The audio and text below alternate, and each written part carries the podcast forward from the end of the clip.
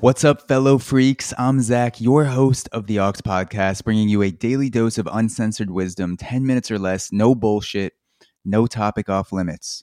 If any episode of the Aux has made your life better in some small way, please take a few seconds to send this podcast to someone else. The best way to spread love is to share what you love. Now, without further ado, let's dive in.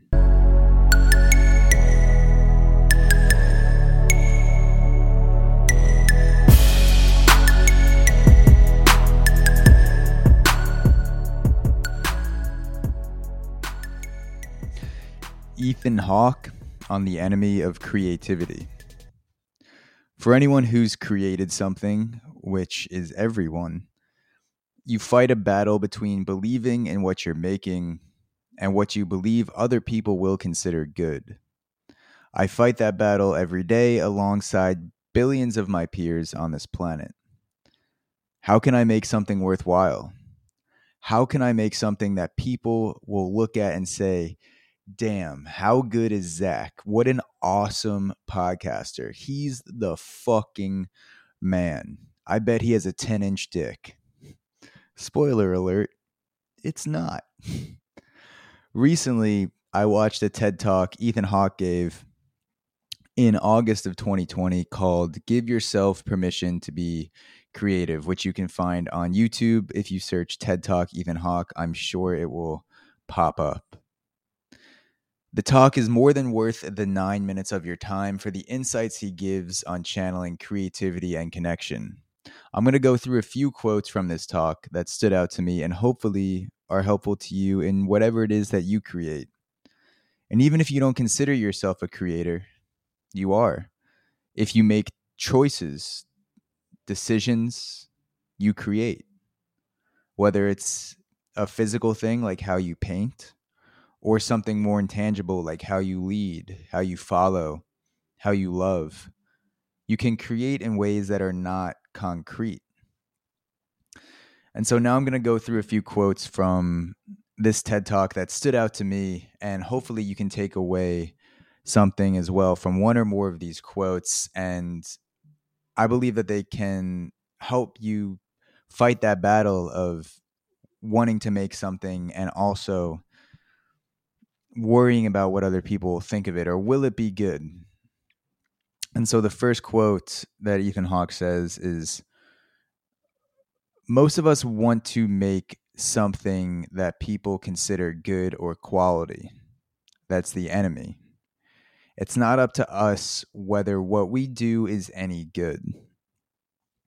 And, you know, Ethan Hawke is creating on a main stage. He is a well-known actor who I love. He's in a, a lot of my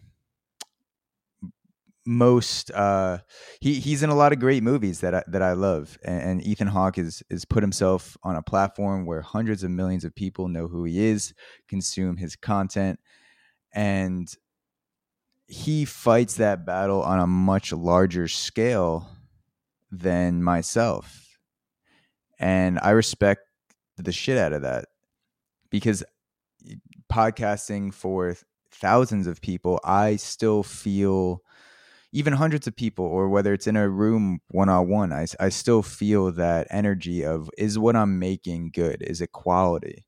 And when he said that's the enemy, that stood out to me because when I feel like I'm in the zone with creating the most is when I am not worried about how other people are going to perceive it. I'm the only thing I'm worried about in those moments of flow and connection to what I'm creating is is it good for me, not other people? Is, is this something that I consider good? And is it the best thing that I can create? What adjustments can I make to make it better? And okay, once I've done that, I'm all in. I'm going to give this 100% of my energy, like I am doing now, recording this podcast it's not my responsibility to determine whether this podcast is good or not. Some people may think this is the worst episode of the Aux that I've created. Some people people may think it's the best. Some people may think it's somewhere in the middle. For me, I am creating the best episode of the Aux that I can create today.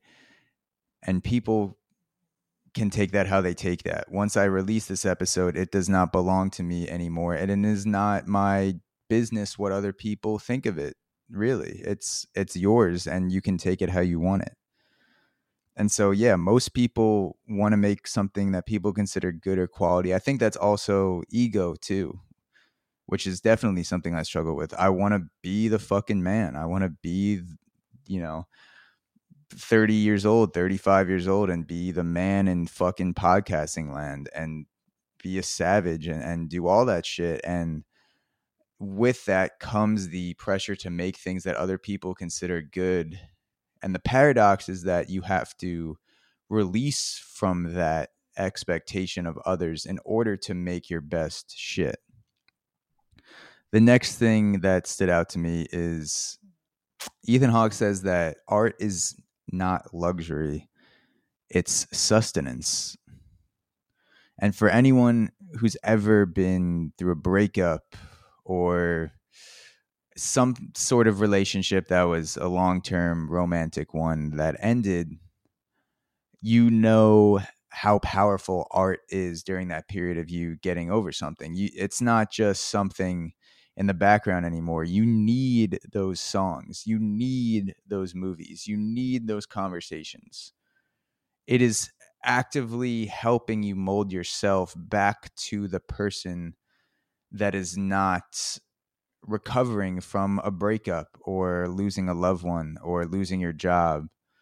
Whatever it is, art is sustenance and it heals you. It has a physical healing property and I'm so grateful for the artists like Ethan Hawke and like some of my favorite music artists and other actors that put themselves out there and put their best shit out there so that I can consume that art and channel it into the best version of myself, especially in tough times. I, I take for granted the art that I listen to and watch when things are going well it's like a soundtrack to my life. Walking around, things are going well, and and I'm like, oh, this is great. You know, this song is great. This movie is great. And then when I'm like, fuck, when I get hit by a train, whether it's emotionally, hopefully not physically, because I'll probably be dead. Um, but yeah, when I, when you get hit by that emotional train wreck, whatever it is, that art that you took for granted during those good periods in your life are then like oh my god i fucking need this. Like thank god this song came into my life. Thank god i read this book. Thank god i read this poem. And and the hard part is appreciating the art when things are going well which i'm i'm still working on. The next thing ethan hawke says that stood out to me he says to express ourselves we have to know ourselves. What do you love to express ourselves, we have to know ourselves. And to know yourself, you have to know what you love. And this is counterintuitive for me. And I've I've definitely felt this uh you know I I have I am diving into the world of podcasting and through diving into one thing through honing in on what I love professionally, which is podcasting, I feel wider and more connected to other people. It's counterintuitive that diving deeper into one thing opens up your world. And it's true. When you dive into what you love, you you open up yourself and you open up your opportunities to get to know other people, to create with other people. And you you do get to know yourself you to you get to know yourself by expressing yourself and to express yourself you have to know yourself. So it, it's a it's a two-way street and i don't i don't think you have to know exactly who you are first before you start expressing yourself. You just have to have a little bit. You just have to have that little whisper in your ear that's pointing you toward the direction and then through expressing yourself in whatever outlet that is you are getting to know yourself better. And that is something that I'm learning that through action you get to know yourself better. It's not you figure out yourself first and then you express yourself like okay yeah i know who i am now and now i'm gonna make shit it's like no you discover who you are by making shit and by doing shit whatever it is that you do you you expand yourself and you expand the world around you and you become more connected to other people by fully immersing yourself in whatever that whisper is and then all of a sudden that whisper becomes a voice that's shouting out you shouting at you saying you know get the fuck over here. You're in the right place. And that's a great feeling to have.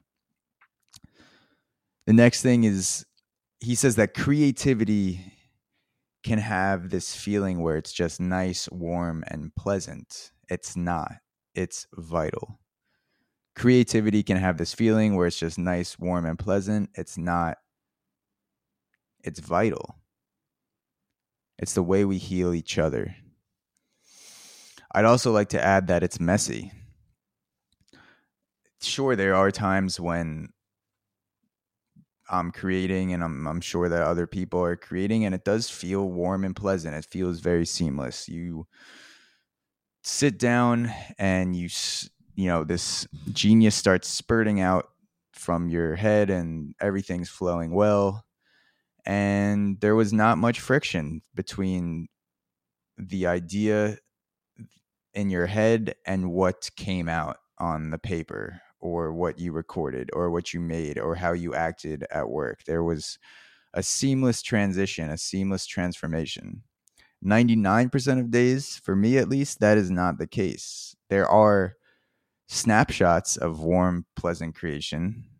A lot of times it's a messy clusterfuck of you know writing and rewriting and recording and re-recording and doing figuring it out like it's a beautiful mess. It's not a negative thing for me. When i say messy i don't mean it in a negative way. It's a beautiful mess that comes together through creating intensely on that day and then also sitting down and doing the same thing the next morning or night whenever it is. So creativity yeah can have this feeling where it's nice warm and pleasant and it's not.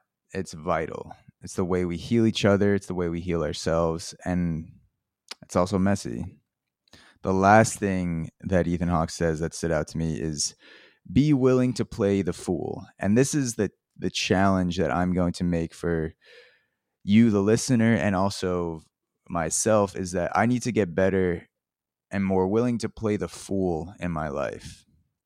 And playing the fool doesn't mean you have to be the fool. Playing the fool means that you are willing to say, I don't know, and you are willing to look like an idiot. And there really is no downside to playing the fool because people are going to judge you and people are going to talk shit to you and people are going to try to make you feel small whether you put yourself out there or not. The judgment is coming regardless. So there is no downside to playing the fool. The upside is that when you play the fool, you give yourself permission to be more creative because you're not worried about what other people are perceiving you as. When you play the fool, you give yourself permission to learn more because the only way for a fool to get better is to learn from other people. One example of this is that sometimes people will start telling me something that I already know, or maybe I read, and you know, I think I'm the man, and someone starts saying something to me that I've already heard before, and part of me kicks in and says, you know, I don't need to hear this. I already know it why the fuck am I letting this person speak and ramble on about something I know? This is a fucking waste of time. And then another part of me clicks in and says, Hey, dumbass, you probably need to hear this again. Or maybe you didn't hear it right the first time. Or maybe this person has a different perspective on what you heard and you didn't pick up on it the first time. You can learn something from this person you can learn something from the way that they perceive that information in a way that maybe you weren't able to. And this interaction, even though it's similar to something you heard before, because it's coming from someone else, it's not the same. And it may make you better. And and so that's something I need to get better at is playing the fool, being willing to seem like an idiot when I'm creating and being willing to be open and learn more. And I challenge you to look for areas in your life to do the same. And again, playing the fool and how you learn and how you create doesn't make you a fool. Makes you the opposite. But playing one is a good way to open yourself up and like Ethan Hawke says, give yourself permission to be more creative.